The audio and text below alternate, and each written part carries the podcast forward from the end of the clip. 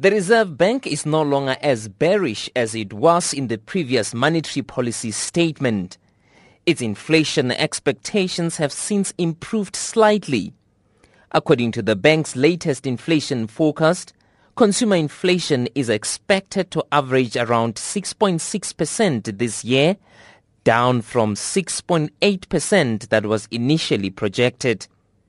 Reserve Bank Governor Lesetja Kganyago has cited the impact of rising interest rates among some of the reasons behind the bank's improved inflation outlook. These changes are due to, in part to the higher interest rate assumption following the increase in the repo rate at the previous meeting, a slightly less depreciated exchange rate assumption, and downward revisions to the international oil price and electricity tariff assumptions.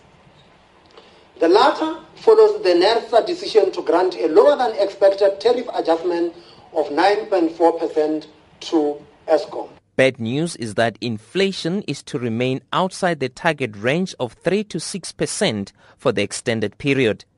The Reserve Bank says core inflation, which excludes food and fuel, is now expected to increase in December to 5.2% and to 5.6% in January next year.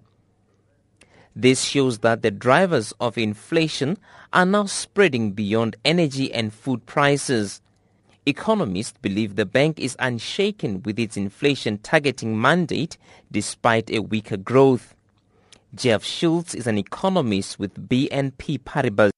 I think uh, SARB, the, the SARB governor in the Q&A session uh, summed it up quite well, saying that the Reserve Bank's independence has never been under threat. And I think today's decision certainly supports that view. Um, I think uh, what you know going forward, what's what's likely to happen is that I think uh, the the Reserve Bank is going to be very much guided by the data, particularly inflation, inflation expectations, and the rand over the next couple of months in deciding whether or not it, it needs to raise policy rates further. The bank has revised its growth forecast downward again. It now expects growth of 0.8% this year, down from 0.9% it had projected in the previous MPC meeting. The worrying factor is that for millions of unemployed South Africans, finding a job will be even more difficult in this economic environment.